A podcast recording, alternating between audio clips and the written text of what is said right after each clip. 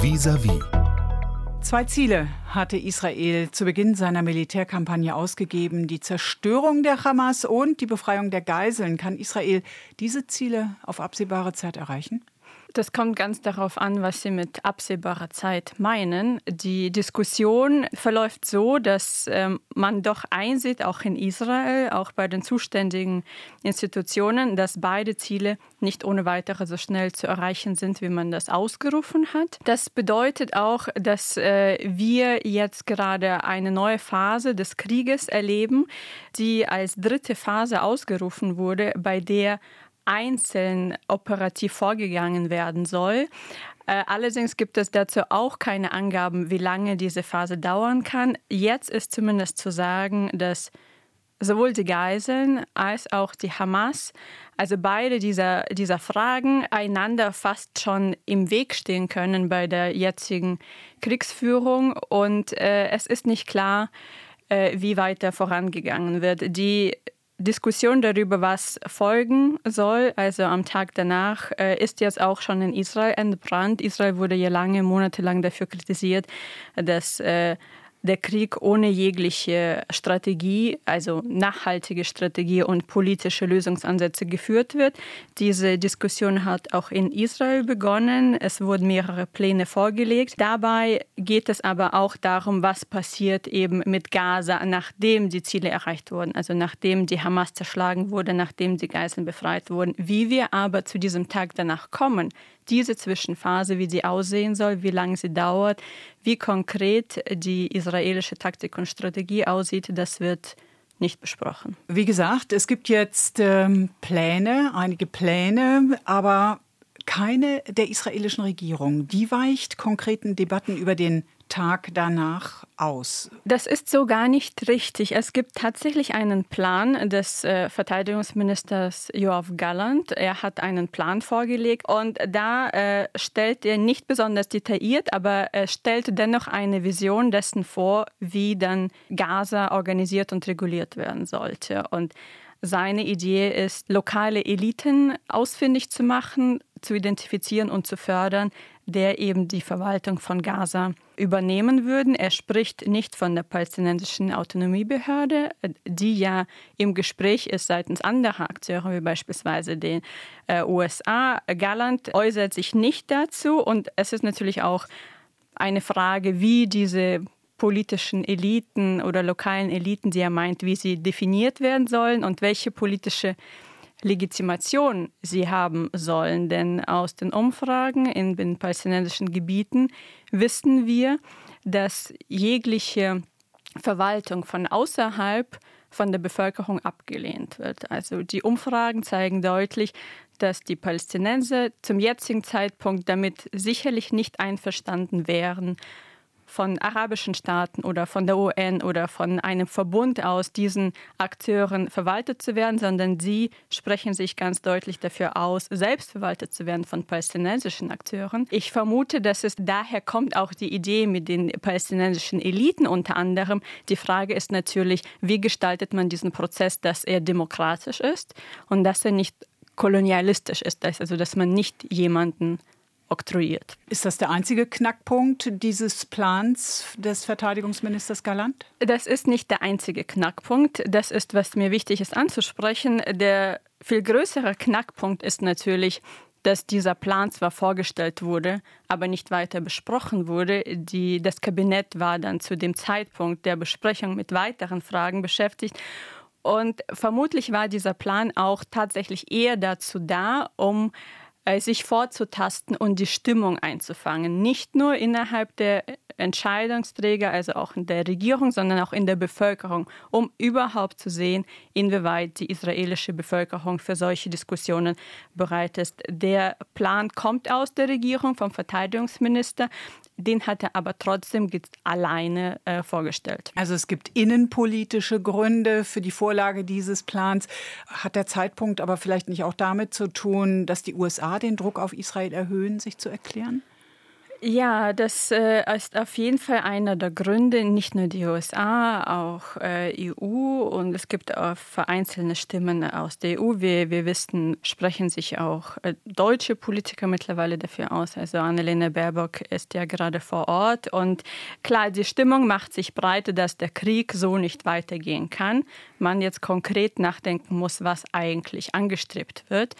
Ganz klar hat das aber auch innenpolitische Gründe in Israel, denn obwohl wir jetzt über mehrere Monate eine gesellschaftliche Einheit beobachten konnten nach dem 7. Oktober, wird die Spaltung wieder sichtbar, die bereits prävalent war im vorigen Jahr. Also Sie erinnern sich vielleicht an die Justizreform und die Demonstrationen, die wöchentlich stattfanden. Also diese Spaltung, aber auch verschiedene andere Interessen werden jetzt offener diskutiert und treten offener zutage, als es in den ersten Monaten des Krieges der Fall war. Daher ist es nicht nur eine Debatte, die von außen an Israel herangetragen wird, sondern man merkt auch, in Israel. Der Krieg ist nicht alltäglich geworden, aber er lässt jetzt auch andere Diskussionen zu. Seit dem 7. Oktober sind ausländische Spitzenpolitiker beständig im Nahen Osten unterwegs, um vorzufühlen, eventuell zu vermitteln. Sie haben gerade Annalena Baerbock genannt, die zum vierten Mal in der Region ist seit Oktober. Da ist stets die Rede von der Zwei-Staaten-Lösung. Ist die nicht längst tot? Das ist eine sehr beliebte Frage, die man öfter zu hören bekommt. Dennoch glaube ich, dass die parallelen Lösungsansätze, die diskutiert wurden in den letzten Jahren, so wie beispielsweise eine Einstaatenlösung natürlich immer ausgehend davon, dass die Zwei-Staaten-Lösung äh, tot ist, wurde eben diese Einstaatenlösung, das heißt Demokratie für alle oder gleiche Rechte für alle innerhalb eines Staates, immer herangezogen als mögliches Szenario. Ich würde sagen, All diese Ideen, die in diese Richtung gehen, sind tot. Denn mit dem Krieg und der Attacke der Hamas am 7. Oktober ist es jetzt undenkbar, dass diese zwei Bevölkerungen miteinander innerhalb eines Territoriums auskommen würden. Also das ist nicht für mich persönlich undenkbar, sondern das zeigen Umfragen beider Seiten. Also ich glaube, dass unter diesem Gesichtspunkt vielleicht die Zwei-Staat-Lösung, die auf eine territoriale Trennung setzt, wahrscheinlicher geworden ist. Nicht in ihrer Umsetzung, aber von allen möglichen Szenarien ist es das Szenario, das zumindest kein weiteres Blutvergießen und keine keine Zuspitzung der Gewalt in sich trägt als Potenzial. Dem amerikanischen Außenminister, der derzeit unterwegs ist im Nahen Osten, geht es ja wohl auch darum zu verhindern, dass der Krieg in Gaza sich auf den Nahen Osten insgesamt ausweitet. Wie hoch schätzen Sie diese Gefahr ein? Man kann das nicht vorhersehen, weil eine Eskalation ja auch durch kleinere Verfehlungen, durch den menschlichen Faktor ausgelöst werden kann, auch wenn sie nicht intendiert ist.